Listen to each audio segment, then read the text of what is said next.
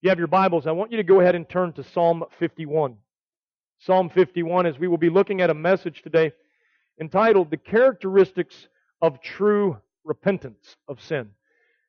The characteristic of true repentance of sin. Uh, not to be confused with the false semi pseudo repentance that we see so many times today where we just simply throw up an I'm sorry and go on about sinning. I want us to see today that David is going to give us a lesson in true repentance and what it really looks like. And I know that lately I have been preaching a lot about sin.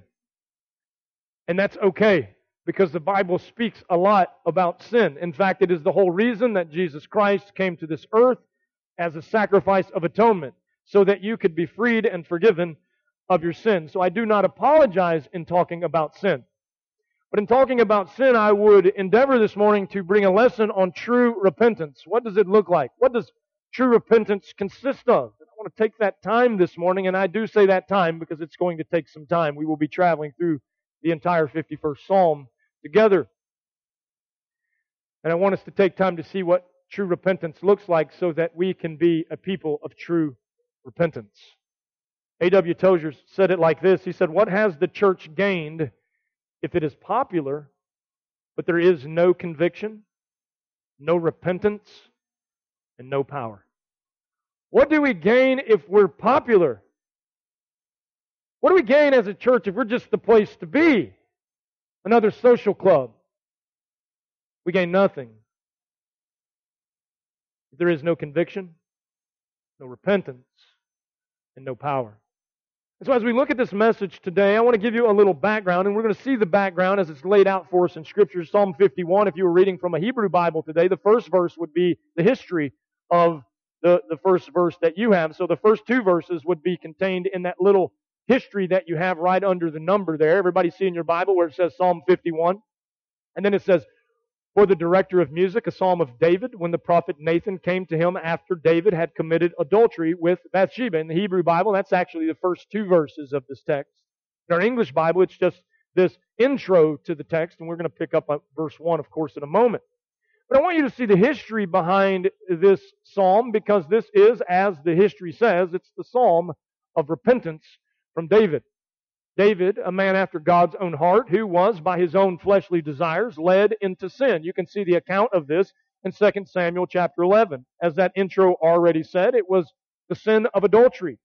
And if you know the story in 2 Samuel 11, David went out on his rooftop and, and on his balcony and he looked on the rooftop of Bathsheba there at her home and she was bathing outdoors as was common in the day.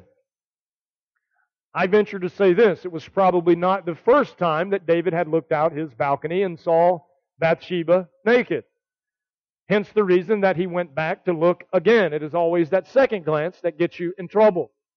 So he went back out on the balcony and he looked down and he saw Bathsheba bathing. And in his sinful, wicked flesh, and, and I want to assure you of this, your flesh will never be anything other than sinful and wicked until it is destroyed and you are glorified in heaven with Christ. Amen. But what we see here, David looked and he saw Bathsheba. And he desired her, and he desired her sexually. We know that. It was a sexual sin. That's how it began. And he summons her because he was the king and had the power to do whatever he wanted to do. And he summons her, and she came, and he lay with her, as Scripture says. That means he had an intimate, inappropriate, adulterous sexual relationship with her. And in doing that, she became pregnant. And so then what happened is David had to come up with some type of scheme, some type of, of cover up, uh, so that he would not be caught in his sin. So what he did is he devised this plan and he said, you know what, her husband is Uriah the Hittite. He's out battling for me because I'm the king and he's under my service. And so what I can do is I can summons him home as quickly as possible. He can come, he can lay with his wife. She can become pregnant in all of his days. He will raise a kid that belongs to me, but it will be mine and Bathsheba's little secret. No one really has to know about it. So he did. He summoned Uriah the Hittite. He came home, home off the battlefield. And Uriah was such an honorable man and honored David so much that he would not go in and lay with his wife. He laid at the door and slept outside. He would not enter into the bedchamber with her because he knew that his men were off fighting war. He could not do that with a clear conscience. So David's first little scheme did not work. So he did as we all do. He has to scheme a little more to cover up his sin, right? When we find ourselves in sin and we don't find ourselves at a place of repentance, we're still in the position of cover up and we're trying to justify it and cover it up. So what he did was he said, okay, I've got some more uh, things up my sleeve. And what I'll do is I will actually send Uriah back out into the battlefield, but I'm not going to send him back into a comfortable position. I'm going to send Uriah to the front lines where he will surely die. And that's exactly what he did.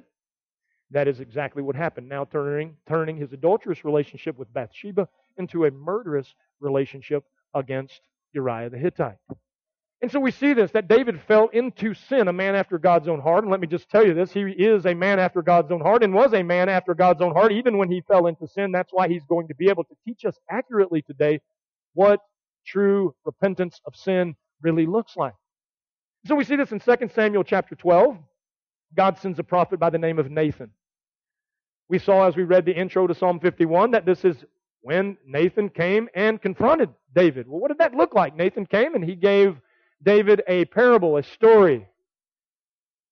He talked about a man who had a sheep and someone took that sheep from that man. It was the only sheep that the man had. David began to be upset and he said, That man should surely have to pay and he should surely have to pay with his life.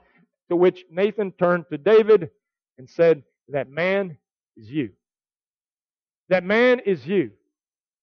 And can you imagine immediately what David felt? He had already passed judgment on himself without knowing it. I am thankful, and I will go ahead and say this, and I may say it a few times, that when Nathan came to him, David didn't say, Don't judge me. Who do you think you are? Who are you to point out my sin? Don't we get to hear that a lot when we mention and preach on sin, right? He didn't have that attitude because he knew that attitude was not right. And, and I want to clear that up for any of you folks who don't understand that. When Jesus said, do not judge lest you be judged, he said, don't make an assumption and condemn somebody before they deserve condemnation. He wasn't saying that we do not discern a situation, and he was not saying that we do not preach against what God's Word says is sin. That would contradict the rest of Scripture. We cannot cherry pick particular parts of Scripture just for our own agenda and our own sake. So we see here Nathan comes to David and he says, You have sinned. David did not say, Who do you think you are? I'm the king and you can't judge me. David was then moved to a place of repentance. We see Psalm 51 is that place of repentance. And we're going to look at what true biblical repentance of sin will and should look like. We're going to read the psalm in its entirety. And then we are going to break it down verse by verse so that we get it in its clear context and we understand every element of this text. Verse 1 says, Have mercy on me, O God, according to your unfailing love.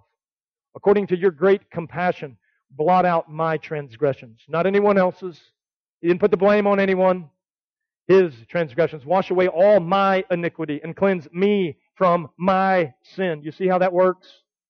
He goes on and he says this, For I know my transgressions and my sin is always before me. Against you, you only have I sinned and done what is evil in your sight, so that you are proved right when you speak and justified when you judge. Surely I was sinful at birth, sinful from the time my mother conceived me.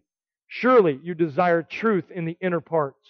You teach me wisdom in the inmost place. Verse 7 says, Cleanse me with hyssop, and I will be clean. Wash me, and I will be whiter than snow. Let me hear joy and gladness. Let the bones you have crushed rejoice. Hide your face from my sins and blot out all my iniquity. Create in me a pure heart, O God, and renew a steadfast spirit within me. Verse 11, do not cast me from your presence or take your Holy Spirit from me. Restore to me the joy of your salvation and grant me a willing spirit to sustain me. Then I will teach transgressors your ways and sinners will turn back to you. Save me from blood guilt, O God, the God who saves me, and my tongue will sing of your righteousness. O Lord, open my lips, and my mouth will declare your praise. You do not delight in sacrifice, or I would bring it. You do not take pleasure in burnt offerings. The sacrifices of God are a broken spirit, a broken and contrite heart. O God, you will not despise. And your good pleasure make Zion prosper. Build up the walls of Jerusalem. Then there will be righteous sacrifices whole burnt offerings to delight you. Then bulls will be offered on your altar. As we look at the Word of God today and as we analyze this text, I want us to, verse by verse, go through this because it contains the elements of true repentance. I will say this to you. If you're here today and you are not a believer, there must be an initial repentance of sin and a turning to Jesus Christ. But if you are a believer here today, please understand, until you are glorified, there must be a continual repentance going on in your life because you are continually struggling against your flesh and against your old nature. This message would apply to both this morning. And so we see this. The first thing I want you to see from this text is a conviction of sin and a need of God's mercy. As we look at the characteristics of true repentance, the first thing that you must see is there will be a conviction of sin and a need of God's mercy. He says in verse 1, Have mercy on me, O God, according to your unfailing love, according to your great compassion. Blot out my transgressions. Wash away all my iniquity and cleanse me from my sin.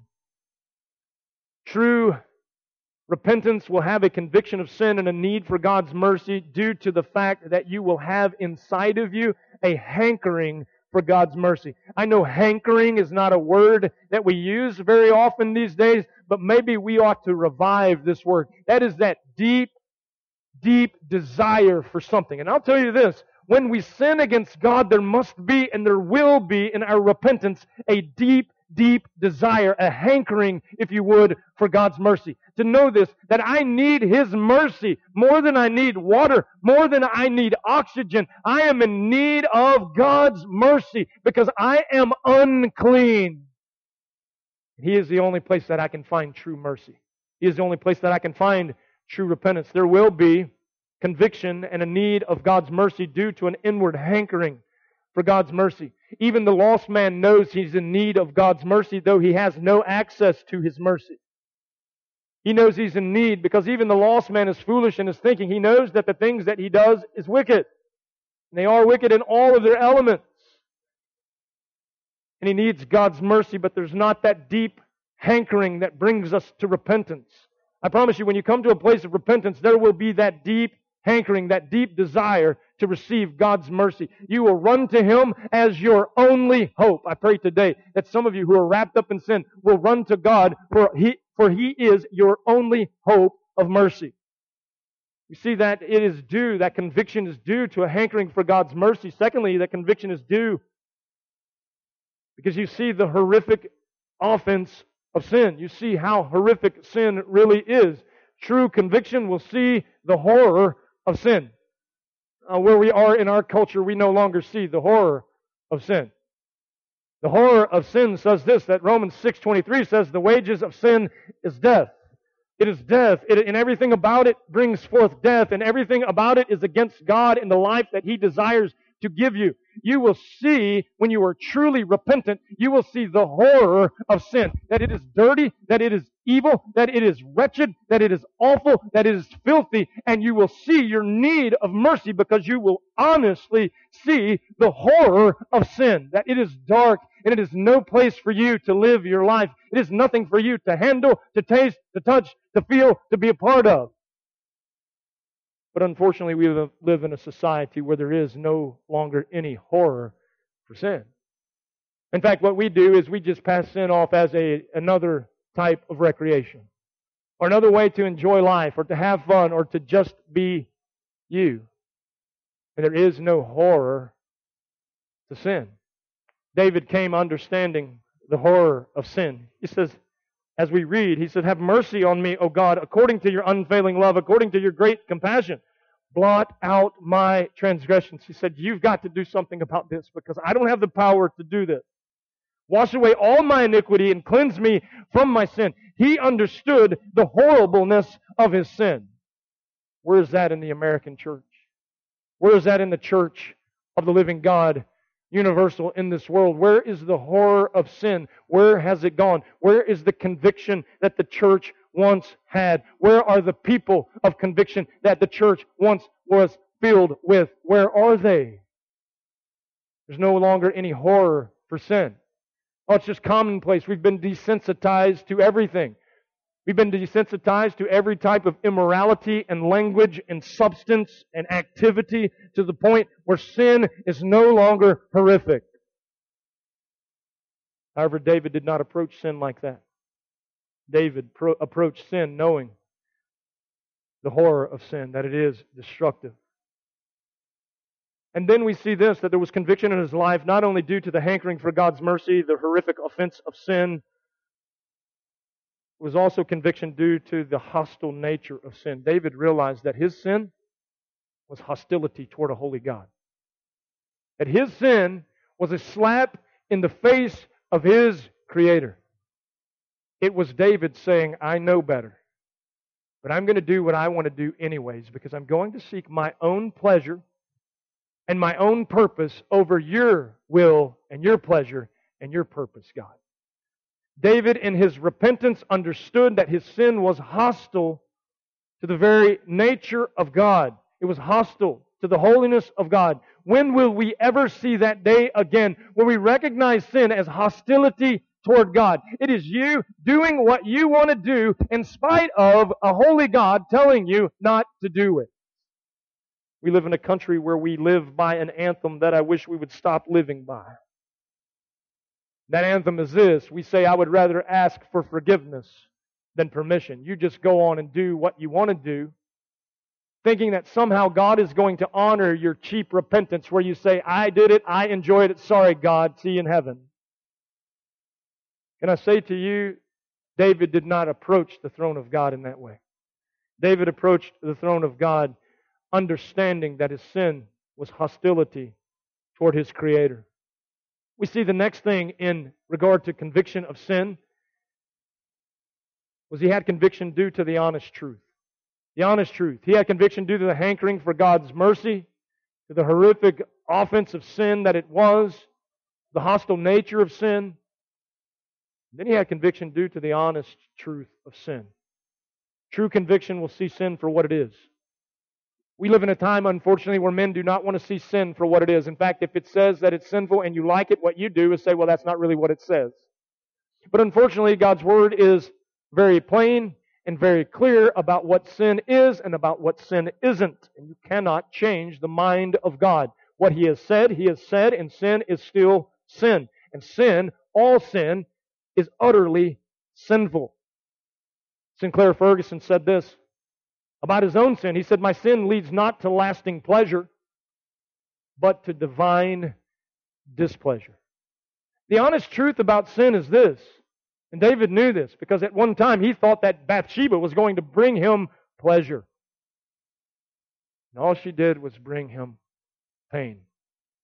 And all it did was bring divine displeasure. David realized that when I sin, it's not lasting pleasure as the enemy wants to sell it to me as. If that were the case, you would only have to sin once and you would be fulfilled forever. It's only sold as lasting pleasure. But it's definitely fleeting and it's definitely temporal. Sin is only fun for a season. But the fact that you have offended a holy God and brought him divine displeasure ought to shake you to your very core shook David to his very core. In fact, it caused him to be at this place in Psalm 51, a place of repentance and honesty and saying, God, I'm getting honest with you. It is my sin. It is my sin. It is my sin.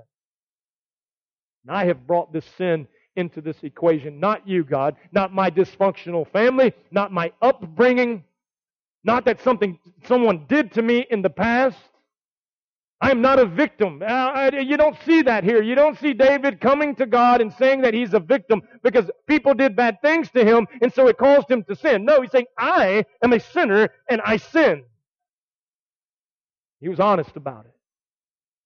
You want true repentance of your sin today? You better get honest about it. Because God knows when you're flippant about it. And He knows when your repentance is not truly authentic repentance, when it's just fictitious on the outward. So we see the conviction of sin and the need of God's mercy. The first thing that we see David teaching us here in Psalm 51. We see, secondly, if you're writing notes, write this down the characteristics of true repentance, a conviction of sin, and a need of God's mercy. Secondly, a confession of sin. A confession. Verse 3, he says it like this For I know my transgressions, and my sin is always before me. Against you, you only have I sinned and done what is evil in your sight, so that you are proved right when you speak and justified when you judge. Surely, he says, I was sinful at birth, sinful from the time my mother conceived me. Surely, because of original sin, I was desperately wicked. Surely, because of the fall of Adam, where sin entered in, me too, I am sinful. He understood the, the, the truth of original sin. You must understand that as well. Uh, you're not here today as a pretty good person. You're here today as a sinner in need of God's mercy. You're here today as a sinner in need of repentance. You cannot do this on your own. He confessed his sin. True confession is this, an acceptance of responsibility. He said, I know my transgressions are before me. Not anyone else's. He didn't blame his mom. He didn't blame his dad. He didn't blame his teacher. His abusers. He didn't blame anyone. There's no one to blame for our sin. He took full responsibility. He accepted his responsibility. I know my transgressions are always before me. You know what he said? I'm filth in and of myself. Oh, I know that messes up this whole self-esteem gospel that you're hearing preached, that false gospel that is being promoted all over the world in our time. I'm going to tell you the self-esteem gospel is not the gospel of Jesus Christ. The self-esteem gospel is going to send people straight to hell. Self-esteem has no place in biblical Christianity. In fact, we are commanded over and over and over again to die to ourselves and to die to our sin. How could we then turn around and have a self-esteem gospel? It is a false gospel hatched straight out of the fiery pits of hell to deceive the multitudes. So we see here he's honest about it. He accepted full responsibility. I know my transgressions are always before me. True confession is an acceptance of responsibility. Second thing that true confession is that we see from David here, it's an admittance of wickedness. It's an admittance of wickedness. Sin is always before me. He said, There's nothing I can do about my sin. Can I say this to you? There's nothing you can do about your sin. It is who you are. And there is only one who can cure you from sin, and it's not yourself. It is the Lord Jesus Christ. It is through his atoning sacrifice that he made on a cross for you when his blood was shed to cover you and atone for your sin. David understood, he admitted that everything in me is wicked. I know in modern evangelicalism, it's not good to say that you're bad, right? You don't, don't say that about yourself. I've heard people say that in error. I say, I'm not much at all. I'm actually a worthless sinner. Oh, don't say that about yourself. Don't receive that. Don't receive it. That's what the scripture confirms. Why would I not receive that?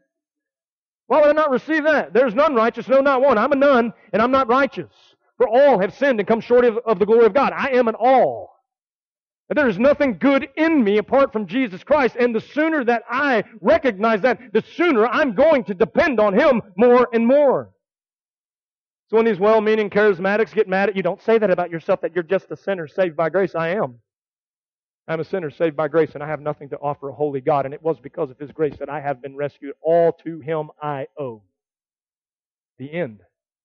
But what about you? Nothing about me. Everything about Him. It is when we die to ourselves that we live in Christ. He had a confession of his sin, an admittance of his wickedness. Sin is always before me. He called it exactly what it is. You know what he didn't say here? Uh, go, go back and read verses 3 through 5 there. He said, My sin is always before me. You know what he didn't say? My spiritual deficiencies, my flaws, my shortcomings. Stop watering down sin. When it's sin, call it sin. Amen.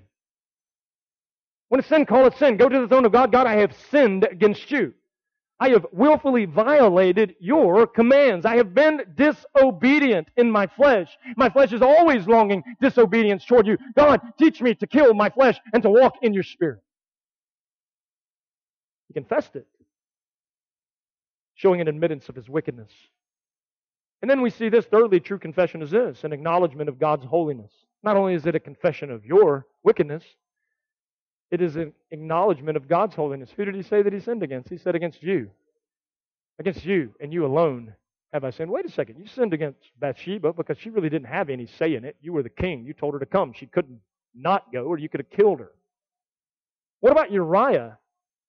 Did you not sin against Uriah? Here's the thing neither Uriah nor Bathsheba were holy. When he says, I sinned against God and God alone, please understand, God is the only one who you can truly sin against. You can offend other people by your actions, but you can't sin against something that is not holy. He understood this principle and he knew, hey, we as human beings are all sinful. There's nothing holy in and of us, but God is holy. And he said, against you and you alone have I what? Sinned. Done what is evil in your sight. Well, he was concerned about what he had done to God. An acknowledgement of God's holiness and saying, Against you and you alone have I done this. Well, where's that heart in the American church culture? Where is it? No, I don't. We're worried about who's going to find out. We're worried about who's going to know. Can I tell you this? God already knows every sin that you're holding on to right now. And it is He that you are sinning against.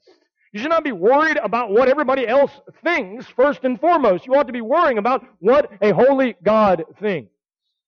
David was concerned about that. Against you and you alone have I sinned, is what he said. There was an acknowledgement of God's holiness. And then we see this fourthly in regard to confession was an awareness of total depravity. Awareness of total depravity.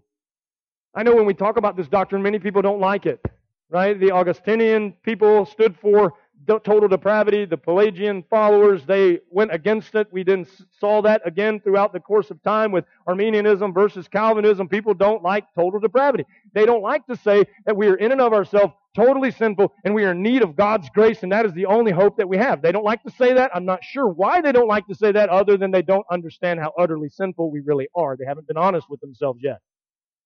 But we see here David understood it. In fact, he taught on it. Let's read what he says here. He says there in verse 5 Surely I was sinful at birth, sinful from the time my mother conceived me in the womb. Check this out. Surely you desire truth in the inward parts. You teach me wisdom in the inmost places. He says, Surely I was sinful at birth, sinful from the time my mother conceived me, teaching us of the total depravity of man, that we are truly sinful at birth. That Romans is right when it says that we are, as human beings, unrighteous. Because there is none righteous, no, not one. There is no one who understands, no one who seeks after God. It's impossible. You were born in your sin. And so David understood this principle and he had an awareness of total depravity. I wish in the church we would get an awareness of total depravity because when we get an awareness of total depravity, you know what we learn to do? Trust in the grace and the mercy of God alone. We learn to trust in the grace and the mercy of God that was shown to us in Jesus Christ, and we learn to trust in that alone and not trust in our own self. Because I promise you this five seconds outside of Jesus in your flesh, you know what you're going to do? You're going to sin. Five seconds outside of Jesus, I don't care how saved you are this morning, five seconds outside of Jesus, you doing things your way, you're going to prove your total depravity again because you're going to get in the flesh because that's the only other option you have than walking in the Spirit. When you get in the flesh, you are going to lead yourself down a road of sin. Oh, it may be what we define as a little sin, but I promise you this a little leaven always leavens the whole loaf. Once you accept a little bit, it's going to be easier for you to accept the next thing, right? It was easy for David to accept just a glance over to the rooftop next door. Then a glance wasn't enough. And he had to have her. Then when he had to have her, he did, and he had his way with her.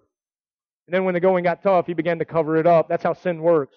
It always takes you definitely deeper than you ever thought you could ever go into your wickedness. So we see he had a confession of this, his total depravity. I, I'm sinful. You know what David didn't say? He didn't say, I am victorious, I am a child of God, I am this, and I am great, and I am good, and my mommy said I'm perfect. He said, Surely I was sinful at birth.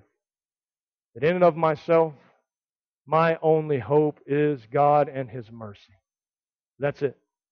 So we see his repentance included a confession of sin, it included a conviction of sin. Thirdly, I want you to see this a confidence in God's forgiveness.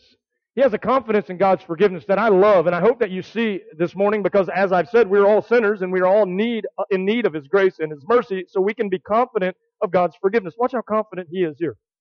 Verse 6, he says, Surely you desire truth in the inner, inner parts. He says, Truly, surely, holiness is still your standard.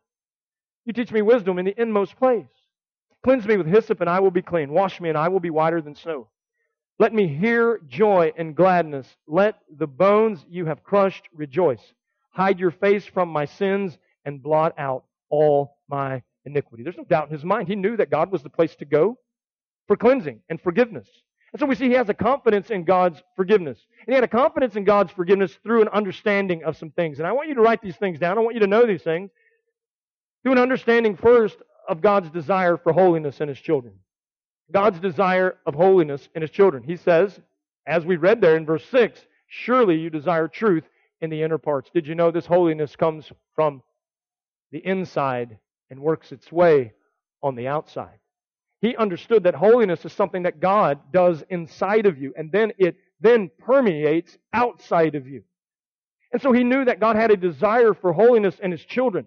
And he also knew this. He knew that if God desired for him to be holy, then God is more than equipped to make him into a holy vessel. He knows that God said, Be holy, for the Lord your God is holy. He's already declared his helplessness in regard to sin because of his need of confession, because of his conviction. And then now he's saying that my only hope is God to do a work of holiness internally in me because that is God's desire. So we see through an understanding of God's desire for holiness in the lives of his children, he then had confidence that God would forgive him. The second thing that we see gave him understanding was God's decrees concerning his willingness to forgive. He understood that God had promised forgiveness. In Psalm 86, 5, we see this recorded. You are forgiving and good, O Lord, abounding in love to all who call on you or call to you. We know that that's reiterated in Paul's preaching and his teaching when he says, For whosoever shall call upon the name of the Lord shall be saved. And a person who is truly repentant, repentant will call upon the Lord and understand that the Lord has decreed forgiveness, that he is willing to forgive. Daniel chapter 9 verse 9, Daniel says this. He says, The Lord our God is merciful and forgiving, even though we have rebelled against him. I don't know about you, but I am thankful for scripture that says things like that. He is merciful and forgiving even though I have rebelled against him. I don't have to hide my rebellion for God to forgive me. I have to get honest about my rebellion. And to say, God, I am rebellious in my very nature, and without your forgiveness, I am nothing. And so, as we see here, this is exactly what was going on in David's life. He knew the decrees concerning God's willingness to forgive. He knew what Daniel's text said there in Daniel 9 9 that God is merciful and forgiving, even though we rebel against Him. He knew what Exodus chapter 34 said in verse 6. There it says, and, and he passed in front of Moses, proclaiming the Lord, the Lord, the compassionate and gracious God, slow to anger, abounding in love and faithfulness maintaining love to thousands and forgiving wickedness, rebellion, and sin. Yet he does not leave the guilty unpunished. He punishes the children and their children for the sin of the fathers to the third and the fourth generation. He understood that there is a God who is more than willing to forgive sin, but he cannot tolerate wickedness. We live in a society that forgets that. They act as if God can tolerate wickedness. He cannot tolerate wickedness. The only thing that God can do and will do with wickedness is forgive you and cleanse you of your wickedness when you call out to Him for that cleansing. David understood these principles and decrees from the Word of God. He understood the principle that we see later on recorded by the hand of John under the inspiration of the Holy Spirit in 1 John 1 9 that says, If you confess your sin, He is faithful and just to forgive you your sin and to cleanse you from all unrighteousness. He knew these things. They are the very principles and decrees that we see throughout all of God's Word that when a person truly repents, forgiveness is there and available. So, through an understanding of God's desire for holiness in the lives of His children, through God's decrees concerning His willingness to forgive, then he had confidence in God's forgiveness through an understanding of God's discipline. God's discipline. And that discipline is what, what moves us to seek His forgiveness. Hebrews chapter 12 tells us, Whom the Lord loves, He disciplines. Every one of them. He chastens them with a rod. And He says this if you're without discipline, then you're illegitimate. You're not His son. Oh, how comforting it is to know this that when I sin, the Lord's hand of discipline moves me back and aligns me with His will, even when I want to be stubborn in my flesh, in my rebellion. I, am thankful that I am at a point in my Christian life and that I have grown to this point that I appreciate the discipline of God. To know that God loves me and I am His son, and He proves that every time He has to discipline me and bring me to my knees in repentance because I have done something that has offended Him or offended His name or was contrary to His word. We need to learn to be thankful for God's hand of discipline. David understood that. It's his discipline that moves us to seek forgiveness. That's what gave him such confidence in forgiveness. David knew the moment that Nathan said what he said, this man was sent by God. And this man was sent by God that I might receive God's forgiveness because I promise you this up until that point, David was under the hand of God's discipline. He was miserable on the inside.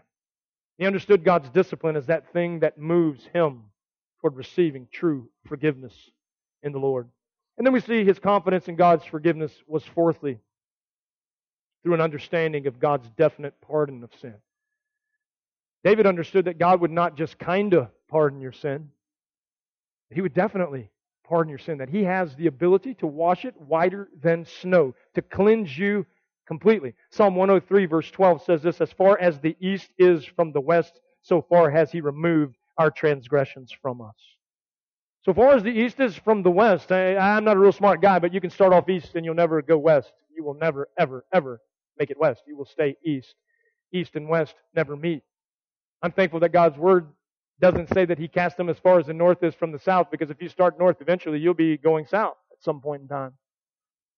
But he took the time to assure us of the confidence that we have in his forgiveness, that his, he cast our sin as far as the east is from the west. That he cast it to the floor of the ocean and he remembers it no more. David had confidence in God's forgiveness. True repentance will be characterized by confidence in God's forgiveness. You know that when my knee bows and my heart bows, that God is there to forgive and to wash and to cleanse. And so we see this next. Not only was there a conviction of sin and a need of God's mercy, a confession of sin, a confidence in God's forgiveness. Fourthly, there was a call for God's power. A call for God's power. Watch this, what he says here in verse 10. He says, Create in me, create in me a pure heart, O God, and renew a steadfast spirit within me. Do not cast me from your presence, or take your Holy Spirit from me. That was the, the, the worst thing that he could imagine because David had seen the Spirit be removed from Saul. And in those days, the Spirit could be removed. I'm thankful today that in Christ, those of you who are of Christ and are in the church, the Spirit has now indwelt you, never to be removed. He is the guarantee that you have, sealing you until the day of redemption. So I'm thankful for that. David, in his time, did not have that great promise. And here he is, and the worst thing that he can even imagine, the worst thing that he can imagine, is not fellowshipping with God like he once had. Missing out on God's fellowship and intimacy. So he goes on and he says, Do not cast me from your, your presence or take your spirit from me. Restore to me the joy of your salvation. And he goes on to say, And grant me a willing spirit to sustain me. Verse 13 says, Then I will teach transgressors your ways, and sinners will turn back to you. Save me from blood guilt, O God, the God who saves me, and my tongue will sing of your righteousness. O Lord, open my lips, and my mouth will declare your praise. We see a call here for God's power. His power to do what? What? Watch this. See, see the scripture as he opens it up, as it plays out here. Number one, his power to recreate hearts. He says, create in me a pure heart. Why? Because he realized my heart is wicked. Aren't you thankful that in Christ he has created in you a new and a pure heart. That before you had this heart of stone that Ezekiel talked about, but now he has given you a heart of flesh. That flesh not in reference to your sin, but a heart that is real and is alive. He recreates hearts. He says, create in me a pure heart. Why? Because he knew his heart wasn't pure. That's what led him into adultery. That's what led him into murder. That's what led him into all of his scheming, his wicked heart. Don't listen to the world, people. Listen to me. Pay attention. When they say follow your heart, do not follow your human heart, please. Because when you follow your human heart, you will follow your human heart directly into sin you're going to follow a heart, follow the heart of God. If you are in Christ, you have been given a new heart. It is a pure heart. It is the heart of Christ that beats for righteousness. Follow that heart. Follow the Spirit who leads you into that kind of life. He gave a call for God's power to recreate his heart, to renew his spirit. He said, renew a steadfast spirit within me. He said, I'm tired of being topsy turvy. I'm tired of being inconsistent, right? Because the opposite of steadfast is this. But true steadfastness is that you are consistent in your walk with God in every area of your life. You are consistent on a day to day basis, standing in the hope that you have in the Word of God and in the power of the Holy Spirit, just being consistent in the truth. He said, Create in me a pure heart and renew a steadfast spirit within me. I need some consistency. Man, shouldn't that be our prayer when we repent? I need some consistency, Lord. Create in me that steadfast spirit. Renew that in me. You see, he also calls not only on his power to recreate hearts and to renew spirits, he calls on a powerful God to reassure his children. He says, Do not cast me from your presence. Please, God, let me know. Please, God, let me know that I'm yours. Well, shouldn't that be a part of our repentance? God, may I feel the joy of the fellowship with you once again. Oh, he gets to that in a minute, doesn't he? He, he didn't want to not sense the presence of God in his life. He knew what it was like to not have the presence of God in his life, and he knew what it was to have the presence of God in his life. And he knew that he did not want to go back to a place where the presence of God had fled from him. Oh, I wish we would be concerned with the intimate presence of God in our lives in our day. And that would be the most valuable thing to us. The only thing that matters is Christ, Christ in us. Oh, what would happen if we got back to that in the church? Call for God's power, His power to recreate hearts, to renew spirits, to reassure His children. Do not cast me from your presence. Please give me that assurance of knowing that I'm yours and you're mine. You know why that's important in repentance? Because I know this when I have ever been caught in sin, the enemy loves to tell me this God will never love you again. He will never accept you again. Intimacy with God is over. And it isn't it comforting when we come to that place of bended knee and brokenness and God says, I am never going to leave you. I'm never going to forsake you. You are mine and I am yours. You need the power of Christ's reassurance here. So we see a call for power. Power to recreate hearts, renew spirits, reassure children. Power to restore joy. Isn't that what he says next in verse 12? Restore to me the joy of your salvation. Did you know this? David didn't say, Restore to me the joy of my salvation, as many people misquote. I've heard you do it. Restore to me the joy of my salvation. Oh, really? You have salvation? So that makes you the God of salvation. That wrong answer. The Bible says He is the God of salvation. He is the giver of salvation. It is restoring to you the joy of His salvation. It is what He has done. You get up from your knees after repenting, filled with joy because of the salvation that He paid for you to have. Not that you earned by your good merit or even earned by your own repentance. He earned it for you through the blood sacrifice of Jesus Christ. Restore to me the joy of knowing that kind of relationship. Notice he didn't say restore that relationship, but he openly admitted that he had forfeited the joy in, in, in walking in that relationship and enjoying that relationship.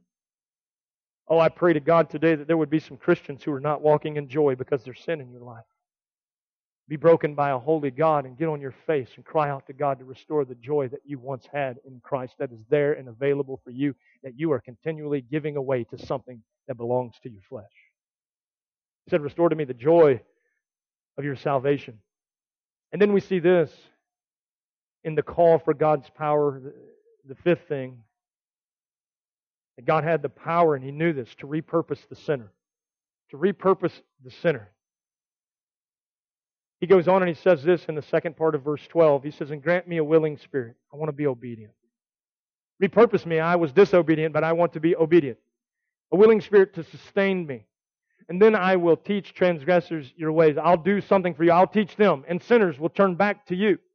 Save me from blood guilt, O God, the God who saves me, and my tongue will sing of your righteousness. He wants to sing praise unto God. O Lord, open my lips, and my mouth will declare your praise. What he was saying here, he was saying that he has confidence in a God who has the power to repurpose the sinner, to take a sinner and make them someone who teaches a transgressor. That's what people want to say all the time about me. Well, well, who do you think you are? You're just a sinner too, standing up there. I've been repurposed. I've been repurposed. I've been repurposed in Christ, and here's the deal. You're right. You're absolutely right in pointing out my sin. But I promise you this, I have owned every single one of them. I am ashamed of all of them, and Jesus Christ has atoned for the worst and the least of them. He has atoned for all of them, and I am right with God. Therefore, because I am right with God, because He has the power to repurpose sinners, I can now proclaim the truth. Note to Jesus' teaching when He said, Don't point out a speck in your brother's eye when you have a beam in yours.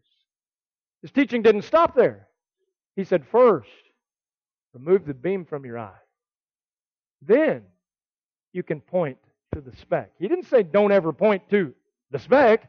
He said make sure that when you're pointing to a speck, you don't have a beam in your eye. Repent of your sin. And when you repent of your sin and you trust in my power, then and only then will I repurpose you so that you can do what David said here teach transgressors your way and sinners to turn back to you. Oh, how beautiful it is that God takes messed up people like myself and like each of you, and He repurposes us. He repurposes us. Not that there's any good in us at all. There's no good, just as there was no good in David, and he proved it. He knew that God had the power to repurpose him, and he asks for God to repurpose him, teach transgressors, and to testify to God's greatness, to sing of his praise and his wonder. You can't overcome sin in your own power, I assure you of this. In fact, we know that Scripture tells us that over and over and over again that we are helpless. Romans 5, verse 6 says this You see, at just the right time, when we were still powerless, at just the right time when we were still powerless, you're still powerless in and of yourself. It says Christ died for the ungodly. I'm thankful that Christ died for the ungodly to repurpose sinners that they would proclaim His name, His goodness, His forgiveness, and His power to save. David understood this as he called for God's power.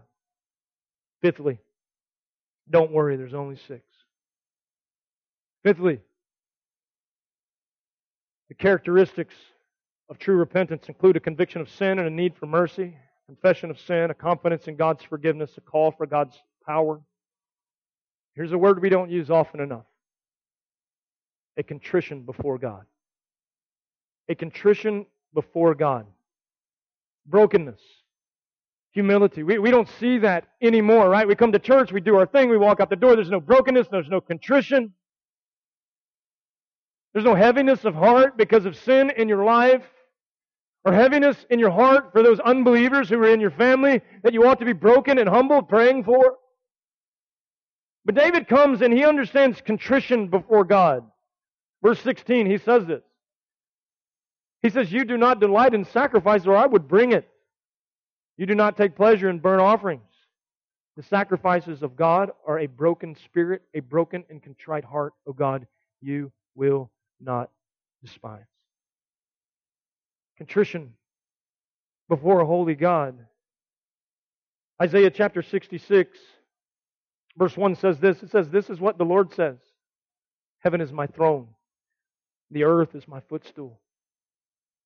Where is the house you will build for me? Where will my resting place be? I love that God uses some sarcasm there. Has not my hand made all these things, and so they came into being, declares the Lord? This is the one I esteem. I don't esteem the one who, who builds me these cathedrals and these temples with, with no heart behind it, and no brokenness, and no humility. Here's the one I esteem.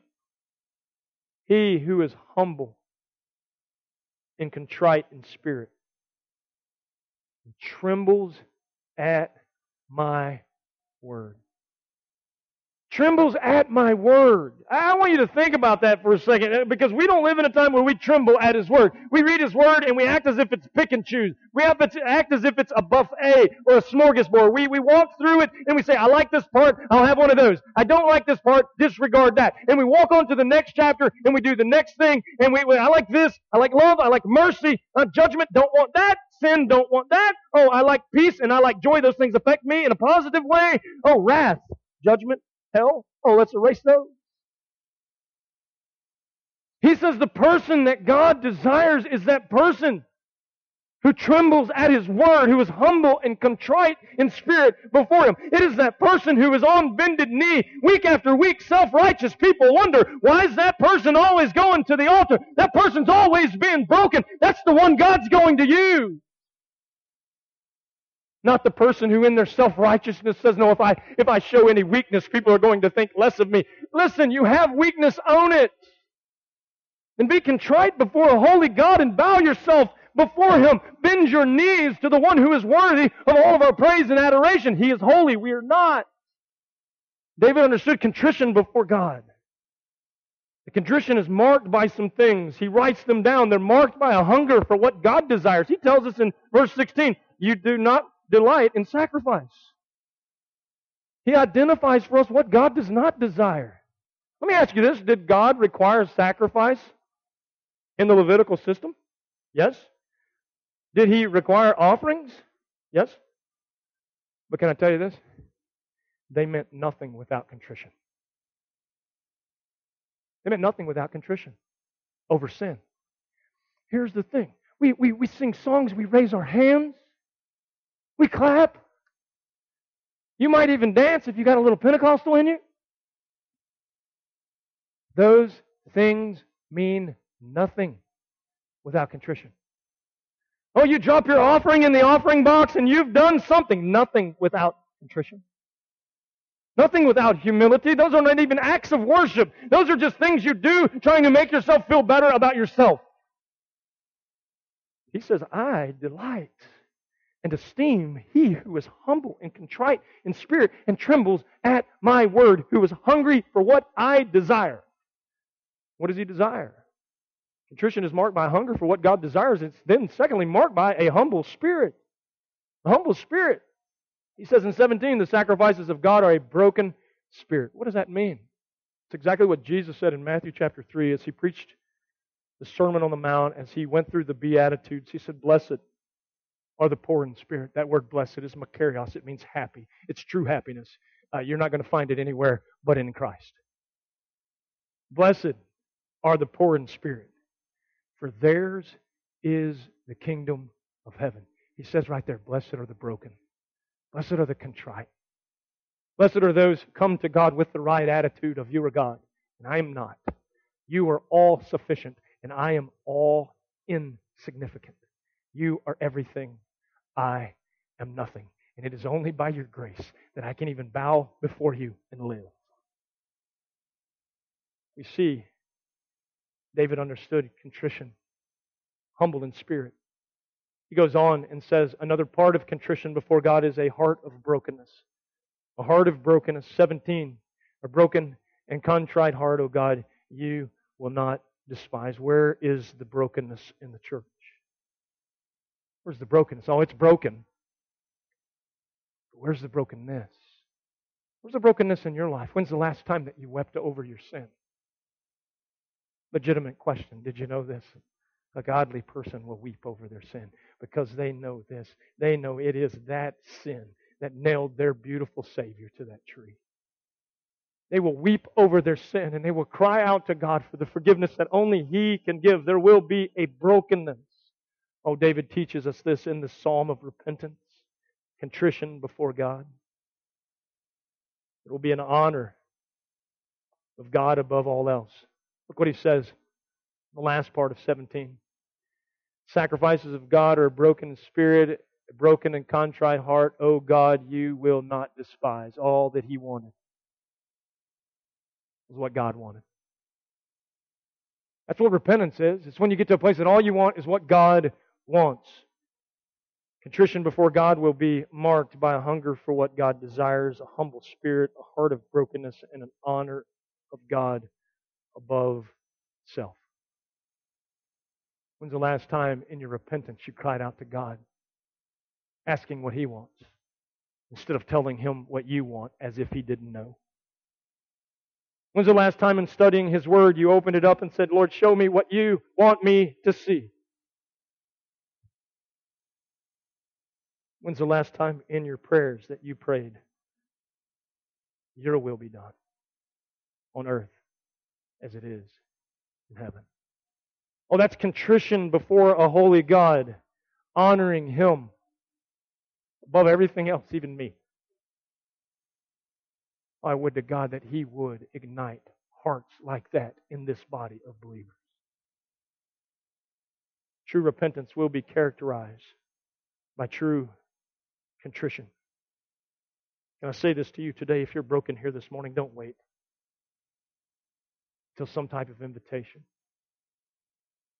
A broken person is not going to care any longer about what anybody else thinks. When God breaks you this morning, causes you to repent, and to humble yourself before His throne, don't wait till I'm through preaching. Don't do God that disservice to think that He needs to wait on Kirk Hall to finish. He doesn't have to wait on me for anything. But as His Spirit breaks you, you humble yourself and bow yourself before His throne. You see true, true contrition before God. So, true repentance is characterized by a conviction of sin, a confession of sin, a confidence in God's forgiveness, a call for God's power, contrition before God. And then, last, I want you to see this. Many people read this and miss it. 18 says, In your good pleasure make Zion prosper. Build up the walls of Jerusalem. Then there will be righteous sacrifices, whole burnt offerings to delight you. Then bulls will be offered on your altar. You see what he just did there? He's talking about sacrifices and offerings again. They, they came after forgiveness and contrition and brokenness and all the things that God can offer us for our sin. Then those things were then acceptable. But here's the thing that I want you to see David didn't stop at a cry just for himself being restored and revived. He is literally praying for the revival of Israel, for restoration. He stopped what he was doing and talking about himself, and he gave a cry for God's restoration of others and on others. David didn't let his cry for true repentance stop with just an inward focus on him and him alone.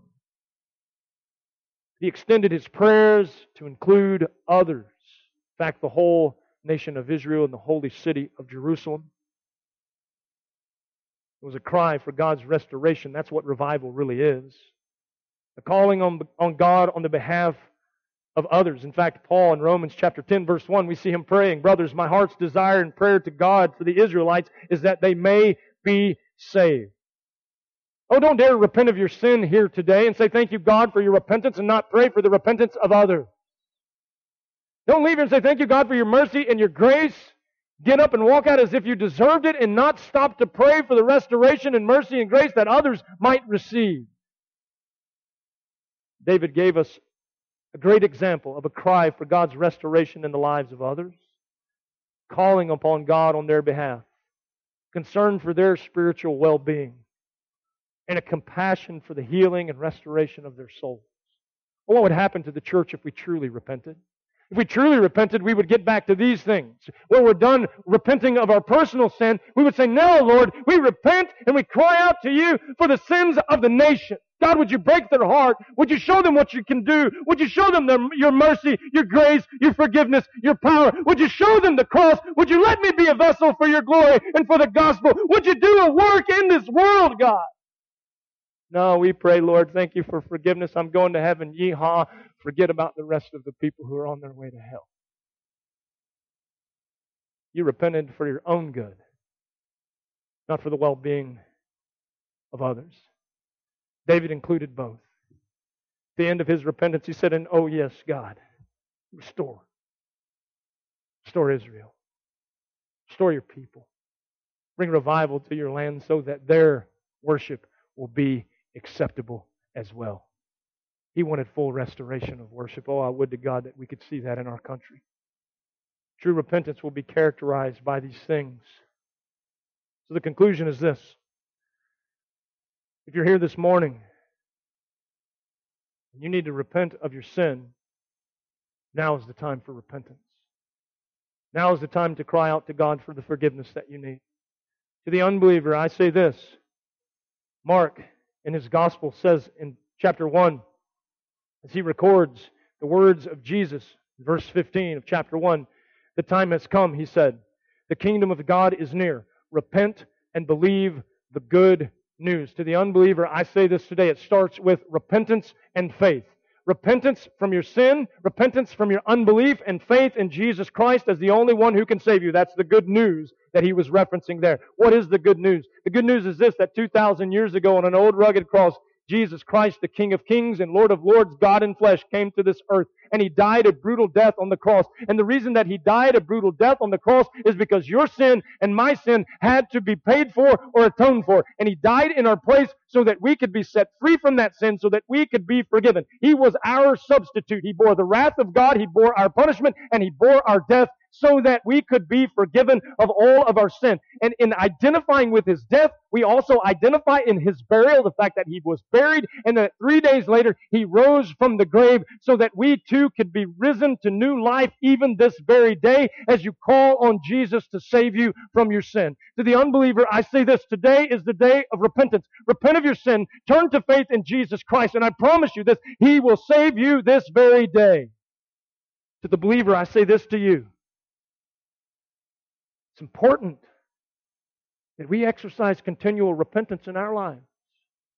None of you yet here, I am assuming by the looks of you, and you can assume the same from me, have yet been glorified. Oh, but one day you will.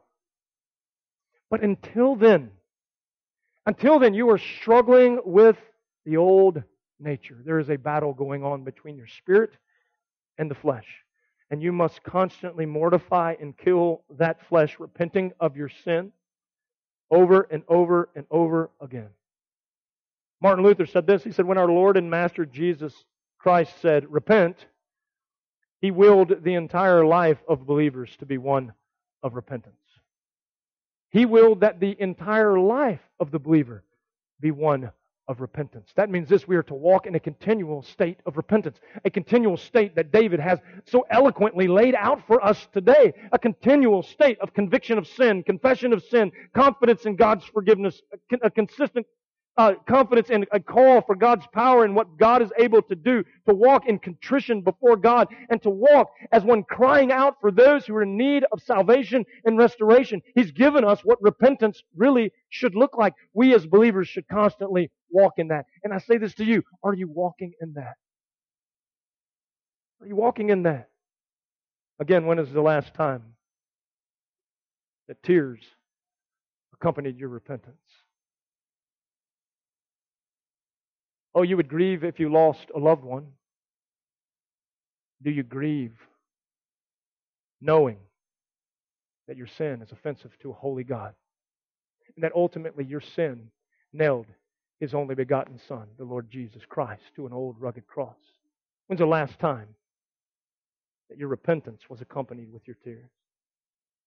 Do you walk in repentance?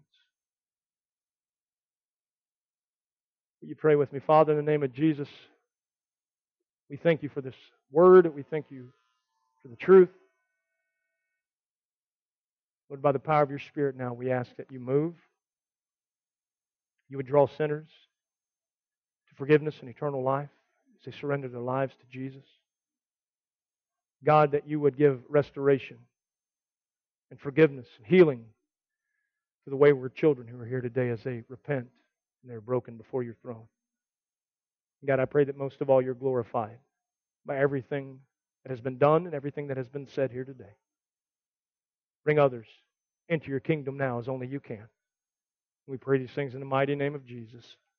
Amen.